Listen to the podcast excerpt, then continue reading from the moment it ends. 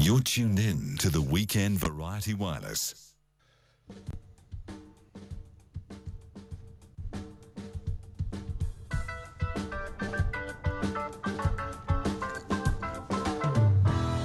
Good evening. Welcome along to the Weekend Variety Wireless here on Radio Live, the radio show, and the podcast. For a full, full schedule, uh, you'll get an early-ish heads up during the week. Go to the Weekend Variety Wireless webpage. Uh, the full schedule of what's on this weekend is there, and easy ways that you can get in touch with this program. Max Cryer to ask him a question about the English language, words and things. Uh, and there's also the Facebook page. You can do it there. But the Weekend Variety Wireless webpage, we do encourage you to go have a look. Oh, there's a special reason this week, or right now. Today, July the 21st, is the 49th anniversary of the moon landing. This would be very, very important if we had seven fingers, uh, but we have 10. Uh, there'll be a hullabaloo about it next year, I'm sure. I hope Buzz makes it, Buzz Aldrin. Uh, yes, the 21st of July, 1969, maybe the pinnacle of human achievement outside of the internet. Well, as far as big stuff goes, it's as far as anybody's gone away from the Earth. I caught up with Buzz Aldrin, uh, the second man on the moon. And this was about 2013. And I spent a little bit of effort making this lovely big laminated photograph thing on, on a nice backing of the landing site. It's only relatively recently that you can actually get photographs of the moon surface where the Apollo program landed. And there's Tranquility Base, and you can see the little footprints. And I showed it to Buzz. And it was the first time he'd seen it. So I was really stoked to be the person to show it to him for the first time. Uh, what I wanted to do, uh, spend some effort putting this damn thing together. I said, Buzz, would you mind signing it? Because I thought I'd take this home with Buzz's signature on it, and it would be great. But uh, before that happened, he was taken with it, and he says, "Oh my word, son, is is this for me?" Uh, uh, uh, yeah, it is. Why, thank you. I, I've never seen this before. That's uh, mighty kind of you, uh, young man. young man. Anyway, so there it went. I went home empty handed, but with a big smile on my face. You can have a look at that conversation on the Weekend Variety Wireless webpage. Just go down and have a look at the video or the Facebook page. I don't care. Uh, lots of astronomy this week. Big fat astronomy uh, thing with Grant Christie, and we will commemorate the landing on the moon July 21st. So, welcome along, folks. Oh, also, uh, after 11 o'clock tonight, Lou Reed's Street Hassle. It's turning 50. Uh, we're doing Eldon's um, turning, sorry, turning 40. Eldon's from the class of 1978. Grant Smithies, who spoke with Lou Reed, um, must have been a few years ago because Lou's dead now. I interviewed him once, actually. It was the scariest interview of my life because he's known to be so septic with journalists. And he was pretty septic, actually, but he also had a bit of a sense of humour percolating away. Yeah? What did you get out of him? Oh, I got him talking about his penis, which was excellent. Brilliant. Okay. Uh, after the commercial break, we head straight into the Science Hour. Science Report with Emily Parke. Curiosity not only killed the cat, it spawned a whole radio show. Graeme Hill's Weekend Variety Wireless on Radio Live.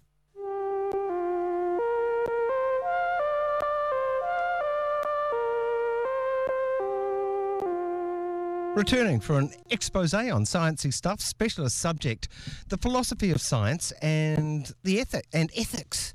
Um, Emily Parke from Auckland University. Hello. Hi. Okay, first up, how software might be better at predicting the toxicity of things than rabbits going "Eh," and having stuff poured on them. Uh, it's awful, isn't it? Yeah, so I mean, this is a straightforward science story in a way, but it has some interesting ethical upshots. So, um, there's a new paper published last week in Toxicological Sciences, the journal, um, reporting on some new machine learning software that has been trained on huge amounts of data about chemical toxicity and can actually do just as well as or outperform animal studies. But they'd have to use animals to study that, wouldn't they? Well, that's actually an interesting thing. The data set that they looked at was this massive collection of um, data from past studies, many of which were animal studies. Oh, I so, see. um, And they run it like, if we had this, would we get the an accurate result? Sort of. I guess that's how the logic of the results end up looking. But basically, what it does is say here's this huge amount of data about chemical toxicity. Um, there's a thing called the read across method that's typically been done by actual human experts, where you say, here's a new chemical, it's very similar to previous chemicals. Let's look at the toxicity of those chemicals and guess how toxic it's going to be based on similarity. So basically, what they've done is train a computer to do that thing that people used to do. Okay. So the software just scans this huge database of past results about toxicity and says how similar is this chemical to those previous chemicals, how toxic is it going to be. So in the study, they applied it to nine different standard toxicity tests, things like um, skin irritation, eye irritation, inhalation damage, and um, showed that it does as well and sometimes better than animal tests at predicting toxicity levels. All right. But would the consumer be happy with that? Would the consumer be happy without the test on an animal? Well, that's the question. Um, I mean, yeah, it's quite tricky. And I suppose in some ways it would depend on the issue in question. I mean, for me, if you told me, you know, here's something that might irritate your skin, but we've looked at it through the software algorithm. Um, are you happy to take it without animal testing? Sure, no problem. No, if it's I a question about rabbit. causing cancer, it might it might be different. So Right, I um, see. I think I, I would imagine consumers would have different reactions depending on the potential toxicity issues. Yeah. It's one of um, those awful moral dilemmas, isn't it? When I said it's awful to, um, you know, test these things on animals, I think it is awful. But what the, the uh, obverse of that is what we don't do that. I mean, it's uh, so much m- medical and scientific knowledge has been gleaned, unfortunately, um, on some suffering of animals, hasn't it? Yeah, I mean, I think there's good questions to ask about when that was really necessary and when it wasn't. Um, Right. I mean, a, a lot of those studies, there might be good arguments for why they were necessary. We had to, you know, give a certain number of mice cancer before we could say anything about giving it to humans, for example. But in lots of other cases, you know, um, pumping rats full of like 10,000 times as much as a human would ever ingest and seeing how painfully they die to see if humans can uh, ingest this chemical or not. Some of those sorts of studies arguably might not be as necessary. So it's a spectrum. Um, but yeah, it's it's interesting to think that someday we might be able to replace animal testing with with this sort of thing. Yeah. Okay. Good luck to them. Um, now, uh, another algorithm how to optimize caffeine dosage and when you have your caffeine dosage for maximal alertness effect. A coffee in the morning? Hold on. Oh, five, four, three, two. What's this? Yeah, I, I was very excited about this uh, personally because I'm always sleep deprived and always wanting to stay awake during the day, as I imagine many people are. Um, so this is another. you have a you have a small human with you. I have two small humans Okay. and uh, you know a job and all, all those sorts of things. Yeah, so I'm always looking for research on sleep deprivation and how to cope with it. Um, so caffeine is an obvious way to cope with it. That's how I cope with it, but in a very unsystematic way. I just drink coffee until I feel terrible. So um, this this new study that was just published in May in the Journal of Sleep Research reports on a new algorithm for using caffeine to maximize alertness. Uh, in particular, when should I ingest caffeine and how much? And uh, they report that it improves alertness up to 64% with the same amount of caffeine, or gives you the same alertness with 65% less caffeine. Um, so the idea is how can I get more bang for my buck with the same amount of caffeine I'm drinking, or cut back on caffeine and still be as alert?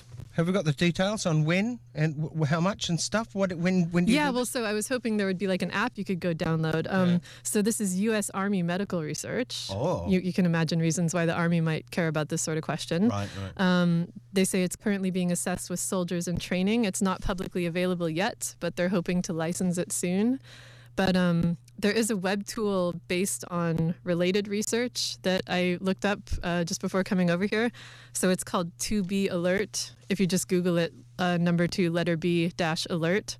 It's a sort of, uh, you have to register for it, but you just give your email address, but it's not personalized. So it's a web tool where you um, give it the hours that you slept and the amount of caffeine you ingested, and it gives you some nice graphs predicting alertness patterns over the day. Hmm. But those are based on averages from having studied a bunch of people. But there's a little thing on the landing page that says "coming soon," the ability to optimize caffeine use. So hmm. I think they're heading towards making it a personalized tool.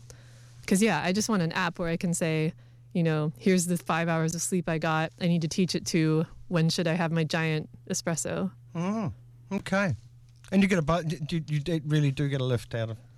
See, I'm I'm coming from the point of view that I'm pretty sure I must have some enzyme or something that eats up the bit that keeps you awake because it has absolutely no effect on me as far as Caffeine. yeah, it doesn't it doesn't give me a boost. I, I can have three cups of coffee before I go to bed. Huh, interesting. Yeah.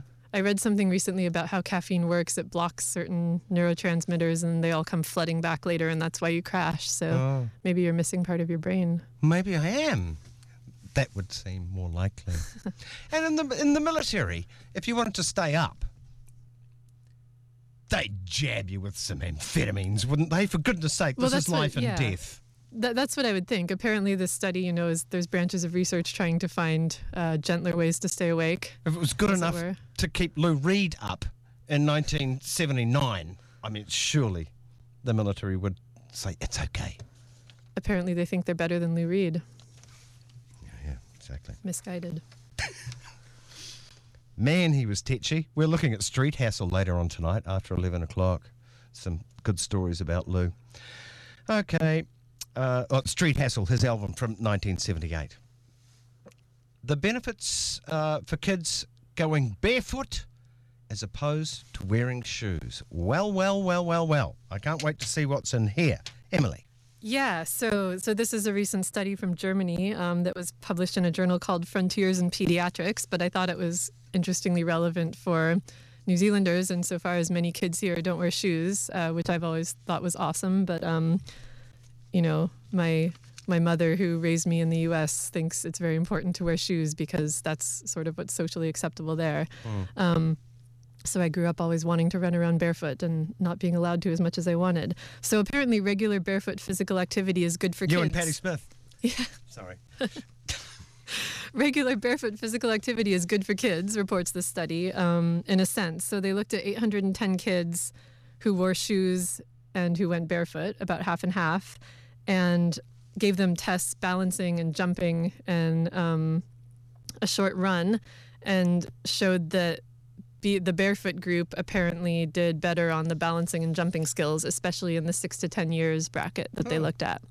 An important thing about the study, though, um, which is very clear if you go look at the actual paper, but wasn't as clear in the media reports, is that the barefoot kids were in rural South Africa and the shoed kids, the shod kids, were in urban Germany. Oh, So that seems like another factor that perhaps maybe. would affect the differences they found. And they're very clear about that in the study that, um, you know, Yeah. further research is needed to show if there were confounding factors. But the the statistical models they use at least seem to show that there was a significant difference, even if you a lot of barefoot foot kids and adults would absolutely love to have shoes. You wouldn't want to run around. You know, it's you get your foot cut.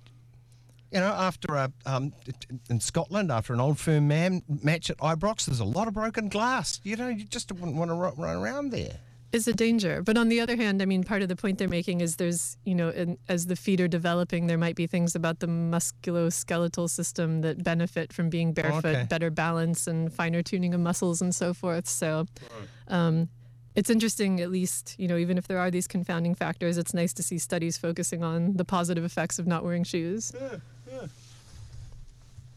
It's interesting when you came to New Zealand, you thought it was a cool thing. I think it's great. I think kids should always be barefoot, except when there's broken glass around. Yeah.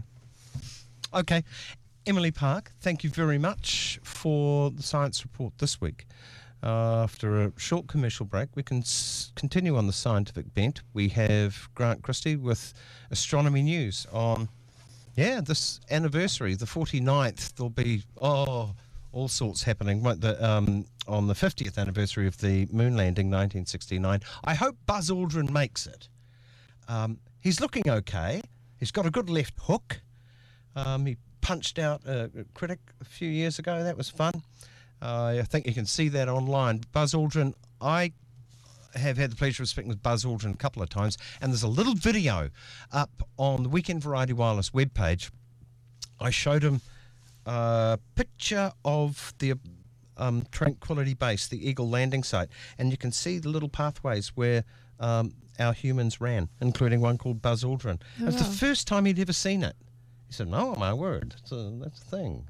You know, I, Wow. could, I could show him his the tracks of his footprints, and um, then he demanded it, that I handed it over, which I did. Nice. Before he punched you. No, he's actually nice. He's a good guy. Okay, uh, astronomy next with Grant Christie. Astronomy Today with Dr. Grant Christie. 49 years ago, this happened. Four forward. Four forward. Drift into the right a little. Contact light. Okay, engine stop. ACA out of detent. Auto descent. Mode control both. Auto descent. Engine command override off. Engine arm off. 413 is in. We copy you down, Eagle. Houston, uh, Tranquility Base here. The Eagle has landed. Roger, Twin Tranquility. We copy you on the ground. You got a bunch of guys about to turn blue. We're breathing again. Thanks a lot. Thank you. Okay, we're going to be busy for a minute. Roger, Eagle, and you are safe. Yes, sir. Read Columbia. Roger, we read you five by Columbia. He has landed Tranquility Base. Eagle is at Tranquility, over. Yeah, I heard the whole thing. Well, good show. Somehow, the worse audio is and the, the worse the pictures are, the more important they seem. And I think the moon landing really did that. That was 49 years ago. There'll be significant celebrations because we've got 10 fingers. Um, next year, won't there? 50 Yeah. years since Oh, the moon landing. I remember it well. I remember it well. It was a really um, stunning occasion. Um, I was still at school at that day, but we were sitting around the back of the class with a Radio? little transistor radio, Wow. listening to it all, and I can still remember thinking uh, when Armstrong was actually said he was standing on the bottom, the foot of the LEM, the Lunar Excursion Module that they had arrived on. He's standing on the foot, and I was thinking, well, that's he's on the moon. Come on, give us a break. And then we had to wait while he then planted his footprint, and mm. somehow they managed to not walk all over it after that. Right. Oh, it didn't muck up the first one. I never thought of that. Yeah, well, you know, I mean, you know, they're jumping up and down. There's a little ladder thing that they were getting up and down with. I mean, I don't know whether he deliberately chose a space because then it takes off again. So Would it um, blow it away? Well, there was a bit of, uh, you know, there's a bit of pressure going down. It kicks up but bit no wind, so things would survive outside the proximity of the blast. Yes, there's no wind, and of course uh, the the particles will settle. So I presume his actual original footprint is probably still there, but I'm not a expert on exhaust from LEMs. Although I have met Buzz Aldrin. He's up for a trick or two. He probably stomped on the top of it. Yeah. and it, it- on his deathbed, he'll be going, Yeah, "Ah, he couldn't quite spit on It's it, he? actually mine. Good guy, Buzz Aldrin. I had the great honour. I'm, I'm full Skype mode here. I met him Yeah. twice. It's really, really, really groovy Yeah, guy. no, he's he's been a you know a great advocate for the, Mm. the all that program. And that's another reason why I often claim that 1969 is the pinnacle of Western civilization. That Beatles released Abbey Road, the Concorde flew. We thought that was just the beginning of supersonic travel. Went to the moon. That was just going to be the beginning of we're going to go to Mars. Ooh, at the latest 1974. It's that sort of stuff Yeah. was its peak in '69, And you look at it? the technology. the they well, look at the technology they had available. You know, the computers were you know useless compared Yeah. with anything today. Your cell phone would have run rings around them. Yeah, true. Okay. Um, first up, uh, uh, we've got some links on the Weekend Variety Wireless webpage. If you go there and it says click here for this weekend's schedule, you'll see a few things uh, regarding what we're talking about for our astronomy piece today. Um, first of all, a, a rare double asteroid uh, has been revealed by NASA. I suppose it's been assumed these things must be about. Yes, uh, in fact, you know, the more of these little worlds that we encounter, not only the ones in our backyard like this one that flew by the Earth, but out in the asteroid belt, uh, um, it looks like about 10 or 12 percent, something in that order at least, uh, are, are binary. In other words, there's two objects orbiting a common center. So. Uh, um, you know, it's, it's it's an interesting conundrum in a lot of ways. It wasn't really thought um, likely before they really started to send spacecraft off through the asteroid belt and visiting asteroids and finding that hey, this one here, we know we well they knew the asteroid was there, so they went past it and found that it's got a little companion. So you know that, and that's actually been a relatively common feature. So you know, given the speed that asteroids go, these things must have kind of form together in the first place because you know if you smash into something the pieces go flying away much faster than the gravity can hold them. So you know it's a it shows that they've they've either come together in an extremely slow gentle way just by a fluke or they actually have been like that always. You know they've basically formed as a pair and have always been a pair.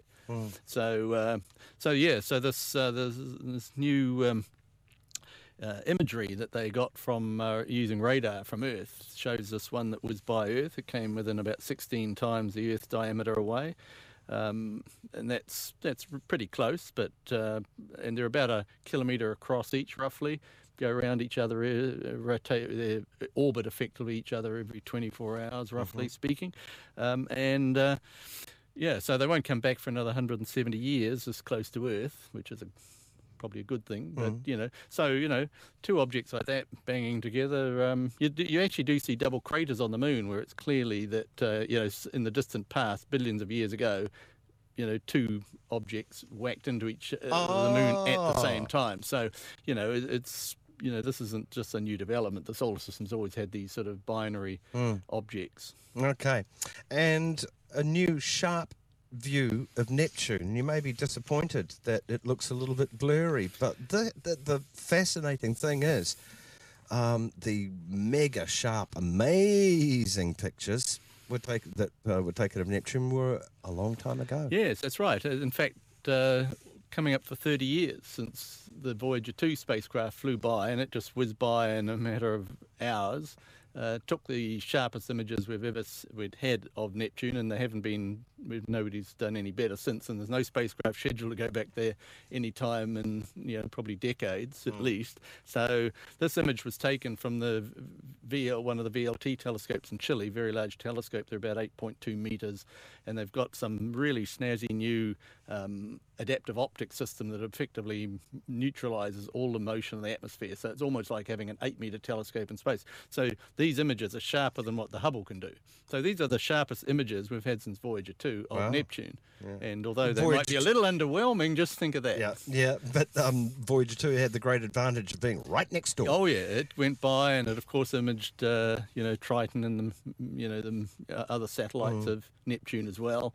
But you know, that brief fleeting view was the only clear view, really clear view we've had of Neptune, and uh, hopefully modern telescopes, you know, when they get up to the much bigger telescopes, 30 meter ones, I'll use this technology on those and be able to sort of, you know, learn more about Neptune than we've been able to so far.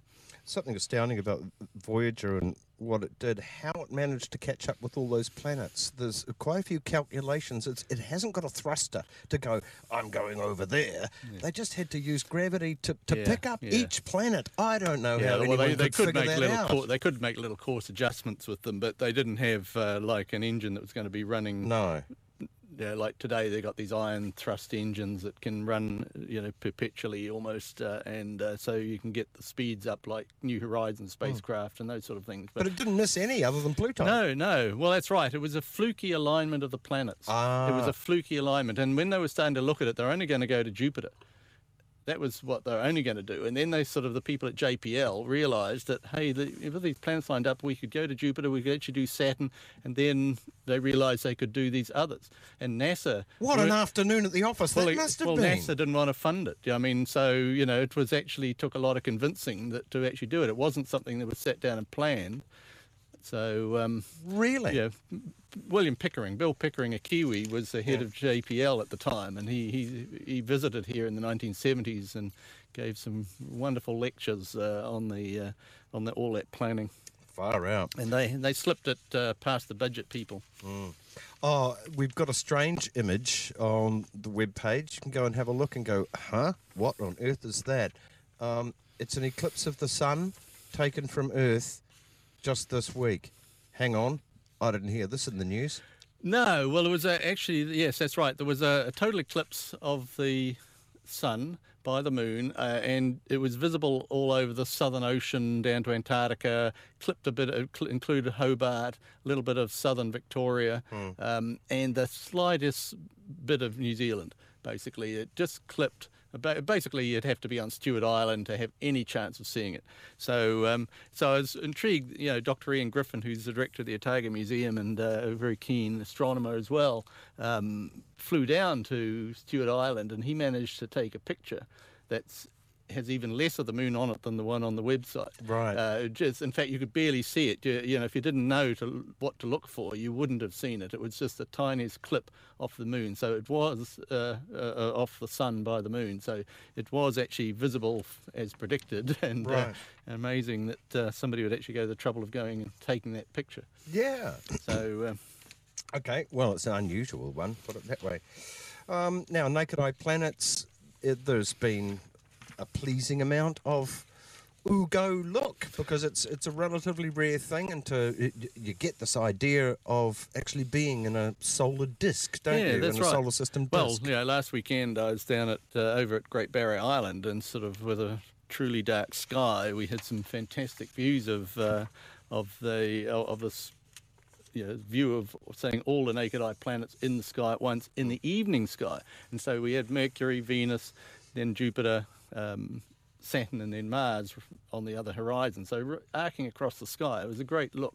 Um, and uh, but um, they uh, it's actually a relatively rare occurrence to get all five of them in the evening sky. I mean, it's um, and also because uh, we go long periods of time where that can't even happen because Jupiter and Saturn orbit, orbit quite slowly. At the moment, they're relatively close together in the sky. They're moving apart now, but eventually they'll get to the point where Jupiter's on the other side of the solar system from Saturn. Jupiter takes about 12 years to go around the Sun, so for many years, Jupiter will be in the daytime sky, uh, well, on the other side of the sky from Saturn, so they can't ever be together for quite a long time. So it only is, and and Mercury and Venus are always they orbit the Sun, and so having them together in the evening sky It's not common either. Um, they're often obscured by the sun or on the other in the morning sky. So yeah, no, it's uh, it's really cool to see the whole lot of them all there at once. This is the actual version of the um, proverbial.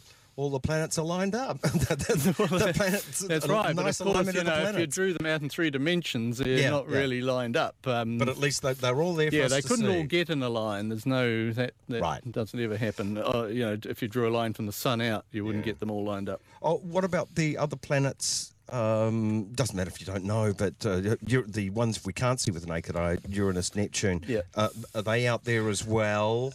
Uh, that we Um, just can't see them, or Just, um, I'm pretty certain Neptune is probably as well. I'd have to actually check that, Graeme. I don't know. all right. It's of little relevance if we can't see it with the naked eye. Okay. Yeah, in theory, if, if you had a really dark sky, you can see Uranus with the naked eye. It's it's it, uh, at when the Earth is you know at its look. closest. If you knew where to look and you had a star chart, you could pick it out. And Neptune was actually uh, marked by a little star chart that was made by Galileo. And he didn't He, know. he drew a, a group of stars, and unbeknownst to him, one of them was actually the planet Neptune. Good heavens. And so, had he gone back and drawn the char- stars again, he, uh, a few years later, he would have noticed that one had moved slightly. Whether it had twig in his brain, I don't know. Quite possibly, though, given the other things he did. he was a very, very clever man. Uh-huh. Yep. So that right. was the one that got away. Oh, and there's one other thing when you have a look at all those planets in the evening sky, um, you can see another one too. You just look down at your shoes That's right. and you go, ah, we're here and we're on the same plane pretty much as That's as right. those. Well, if you you- get an idea of the, the, the plate. Sure, yeah, you can actually, when you see them there, Mercury's going to be the first one to disappear because it'll start moving back near the sun. Mercury doesn't hang around for long. So, uh, but you know, while they're still visible, get out there and you can actually see the line. That that line across the sky, astronomers call the ecliptic. And it's effectively the projection of the Earth's orbit onto the sky. So that's uh, why they all sort of form in a line, or very close to a line. Some of them are a little above the ecliptic. Jupiter has four massive moons. We may as well salute Galileo again. He spotted them. That's why they're called the Galilean moons. Um, four biggies. We know there are many, many more, but more and more are being found. Is this unusual that 12 have been found all of a sudden? Yeah, well, it was kind of accidental. Uh, the telescope that found these was actually, this was uh, happened a, a year or more ago. It, it actually was surveying that part of the sky uh, near Jupiter, but it was looking beyond that, trying to uh, find Planet Nine or the this hypothetical planet that might be there. So it's part of a search for that. Incidentally, Jupiter happened to be there, and their imagery picked up uh, these faint little bodies that were moving that were unknown um, small moons of Jupiter. And so uh, it turns out all these, well, also, you know, astronomers lose track of these moons because, uh, you know, they, they, they're pretty faint. They're hard to do. You need time on big telescopes. It's hard to get time on big telescopes to do that sort of work. And so, and gradually the orbits slowly change over time. So there's some they can lose track of. They know they're there somewhere and they'd have to mount an expensive search to find them and can't be bothered basically. But so this is, um, but what they've found uh, with the moons of Jupiter is that they, which now number officially at 79, um, is that they form in sort of particular groups, and these groups of uh, moons uh, that all have common orbital characteristics uh, uh, are all uh, evidence of uh, bigger moons that were smashed up in the past through to collisions. So that uh, creates a lot of dust when that happens. So some of these collisions must have been happening right back in the sort of very earlier epochs of the solar system. One of the moons they've found is actually orbiting Jupiter backwards. So it's going the opposite way. Oh, most of the moon- Yeah, probably uh, it'll be a captured one in all. Uh, so some object came close to Jupiter and it got caught. Uh, it would be the most likely explanation for that. Um, so they can they have these they can identify families just as we have those families of asteroids that seem to have a common origin back in the distant past. We can wind the clock backwards and say that they're all sort of had a common origin. Similarly with the groups of these uh, moons of Jupiter. Uh, that very tiny partial solar eclipse. Um, I suppose you swap it round the other way, and there's a chance of a total lunar eclipse. And this is what's happening next Saturday at dawn. That's right. Well, this is actually, you know, we're New Zealand's not in a good place to see this Oh. because it's actually totality is happening um, when uh, the the moon has actually gone over the horizon. Oh. So we're not going to get a great view of it. Um, it it's um, in fact the it's still partial when it's on the horizons. But if you got up on a high place and looked west, uh, you might well see the eclipse moon. Of course, the eclipse moon is quite a bit duller, Right. uh, so hard to see. And any cloud on the horizon is going to sort of make it pretty near impossible. But if you're in Perth, uh, well, yeah, well, there's other places uh, like I think in the United States and places South America. I think is the prime spot to be.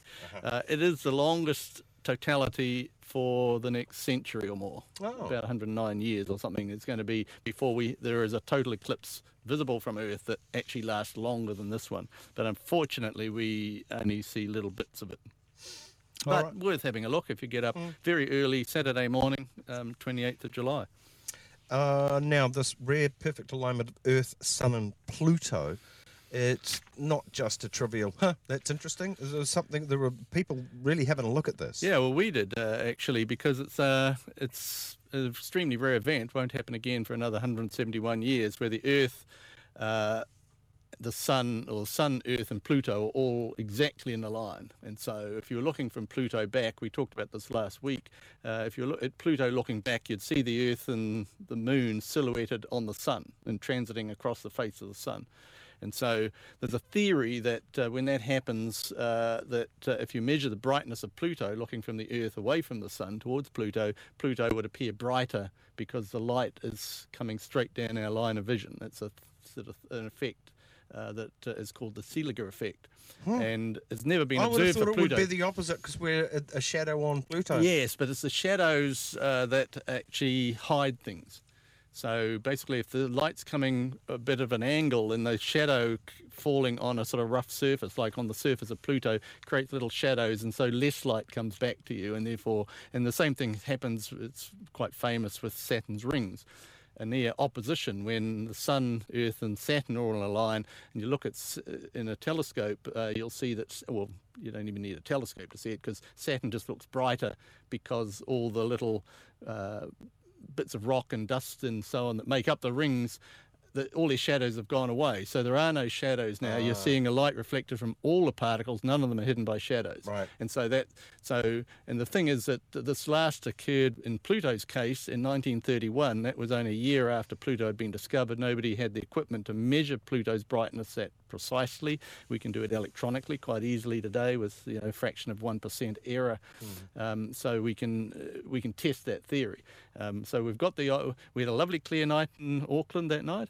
So we uh, got quite a few hours of uh, imagery of Pluto that night, uh, and so did Jennie McCormick from her observatory at Farm Cove. So we'll- hopefully we had to put all this together and uh, find out whether uh, whether Pluto, you know, was brighter during that time. Is it on a USB disc or something? What? yeah, well, that's, that's where it is at the moment. I've been away on Barrier Island, so I haven't had a chance to look at that data yet. But it's, uh, yeah, so that'll be interesting because ba- basically, if it is, if we do find that Pluto was brighter, that tells us something about the texture of the surface of Pluto and Charon. Ah. And uh, in fact, the absurd thing is that measuring from, uh, you know, many. Th- um, from a great from a great distance away that uh, Pluto is, we can actually infer things about the size of grains of uh, ice and stuff on their surface by the way the light changed. Far out. So The extra far out thing is the likelihood of this. Pluto is not large.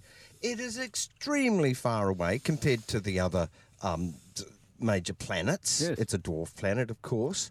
And for it to be perfectly aligned, Yes. this doesn't happen every Tuesday. no, no, it? well because Pluto's orbit's tilted up relative to all the other planets. That makes so it worse. It only crosses the plane of the Earth's orbit twice every orbit, and it's, it takes 146 years or something, 248 years to go around one orbit. So it only happens twice in that interval of time, and one of them was last week. and but the Earth has to be hap- just happened to And, be uh, in line as well. Yeah, and that's right. And uh, ideally nighttime. Well, so for us, it was perfect in the southern hemisphere here. It was midnight when the perfect alignment happened, and it was high overhead. Uh, perfect conditions. We would have been derelict not to actually make measurements uh, that uh, can't be replicated again for another 170 years. 170. I thought it'd be something like 170,000 years or something. It's just so weird. Okay. Um, uh, dust storm on Mars uh, is carrying on. Um, it's making it look kind of a, little bit brighter uh, than usual, which is kind of cool. But uh, what else does it mean? Yeah, well, it's uh, it does obscure the t- view you get through a telescope. Yeah. Uh, a lot of features that would normally be sort of at their prime about now is uh, are getting um, uh, are a bit blurred out, but uh, still worth going to have a look. Uh, you won't get a better look than this for another sort of 17, 18 years at Mars. Um, even with the uh, dust storm, so definitely go to your local observatory and uh, you know have a look at Mars. Um, and uh, it's, but you know, they, they they can't really predict how long these things are going to last. Uh, we're at our closest, um, or Mars is exactly opposite the Sun. Earth and Mars are basically all in a line on the 27th, and I think on the 29th, Mars is technically slightly closer that night. So Okay. any time near the end of July, early August will be great, and it'll be good through the end of August. So hopefully the dust will clear and you'll still get an opportunity. So pick a fine night and go to your local Ha, ha, observatory. did- ha, good one. Great pun. Did I? We're going to get an opportunity. Oh, okay. That's the rover, and the, who right. knows? If, could this mean the end of it? Well, because it's, it's well- been there for years. Well, I, I haven't heard that it's been. Yeah, well, it's it's hunkered down. It's in hibernation mode because of the dust storm, because it, it- gets its power from solar panels, and they they've got dust on them, and the dust is also obscuring the uh, the sunlight. So Yeah. at the moment, it's in sort of gone to sleep.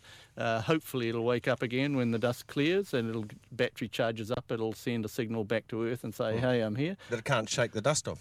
But yeah, but sometimes winds can clean them. The, the, the, the, they have had cases, I think, with these those small rovers that rely on their solar panels. That after a, um, you know a storm has gone over, that's actually blown a lot of the dust off. So Do you reckon in the future they might put windscreen wipers on them or something? Or well, yeah, I mean they, they you know relying on solar power is probably it, it limits what they can do. Yeah, well, all the bigger things they're sending now have sort of like a sort of nuclear energy source that allows them to uh, Nice. be independent of uh, the solar uh, radiation.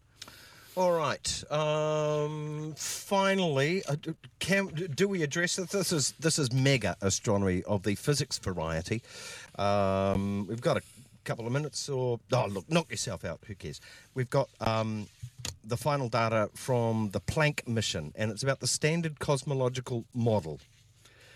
Yes, so uh, the Planck satellite was uh, one of a, a series of satellites that was measuring the, the light, residual light left over from the Big Bang, and it was basically released. The, uh, you know, the we know about 380,000 years after the Big Bang. So we're talking about time before there was any planets, stars, anything else. Long before that, this is this the light that Planck measures is the oldest light in the cosmos, and so it comes up with a uh, a measurement of the all the history from anal- analysis of the light that it's measured. It uh, can come up with a history of the universe over that interval of time, and it's uh, come up with a um, and, and basically they analysis of the data is an enormously time-consuming co- time. I mean, it took took four years of to collect the data from the satellite in the first place, and then there's just been uh, teams of scientists working on the outcome of that, and they so they've just released what they consider their sort of final data set and made it it's available to the public, um, and uh, it basically what what it does is confirms the standard what's called the standard model of the universe, which is uh, relies on a, a big bang that occurred, uh, creating basically all the matter and everything else, uh, and uh, the it shows us that the it has to be dark energy, uh, which is pushing the universe apart. We don't know what it is. The physics, uh, you know, people haven't figured that out. Um, and dark matter, it measures all the quantities of these things in average in the universe And inflation. And and inflation, which is driven by uh, well, yes, that's right. It, it, this, yeah, that's right. The, so the right in the furthest blink of an eye of the universe, long before the Planck light, the the universe went through an inflationary stage, and it also that all fits together. That, that what they're saying is that their data matches that model extremely well. Uh, they can predict it. Uh, so uh, that's a a big um, a big step forward.